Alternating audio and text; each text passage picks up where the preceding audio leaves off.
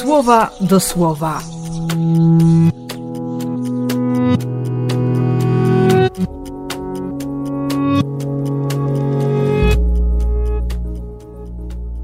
Pierwszy lutego, środa.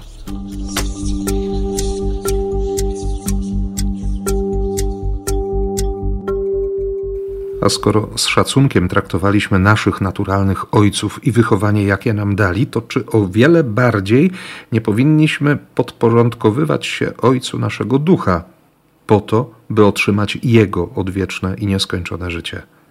Ziemscy ojcowie wychowywali nas według swojego rozumienia spraw doczesnych.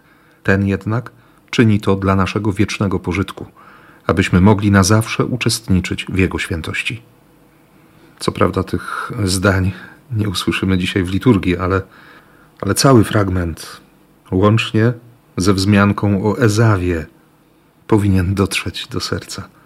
Do mojego na pewno.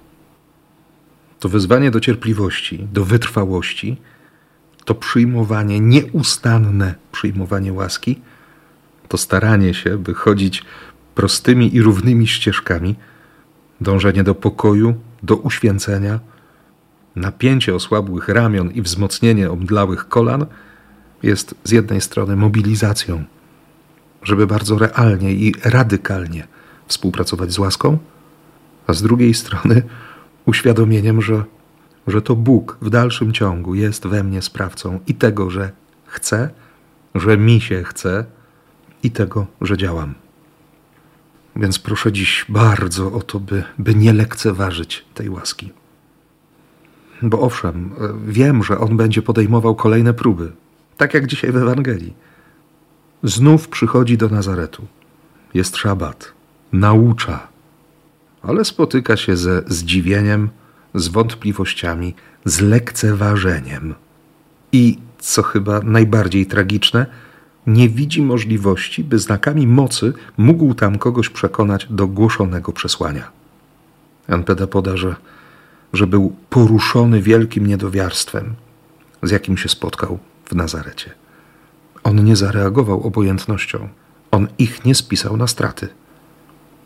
W nim ciągle grały emocje, bo to przecież byli jego bliscy. To byli ludzie, których znał, między którymi żył 30 lat.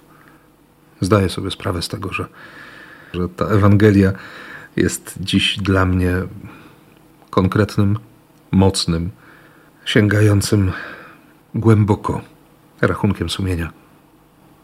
Ale dobrze, że tak jest. Bo po raz kolejny Pan przypomina mi, żebym, żebym go nie lekceważył. A i ja też nie chcę mieć w sercu niedowierzania, nieumiejętności przyjęcia Jego słowa i przede wszystkim niewierności. Jestem pewien, że Ty również tego nie chcesz w swoim sercu. Więc błogosławię, jak tylko potrafię. W imię Ojca i Syna i Ducha Świętego. Amen.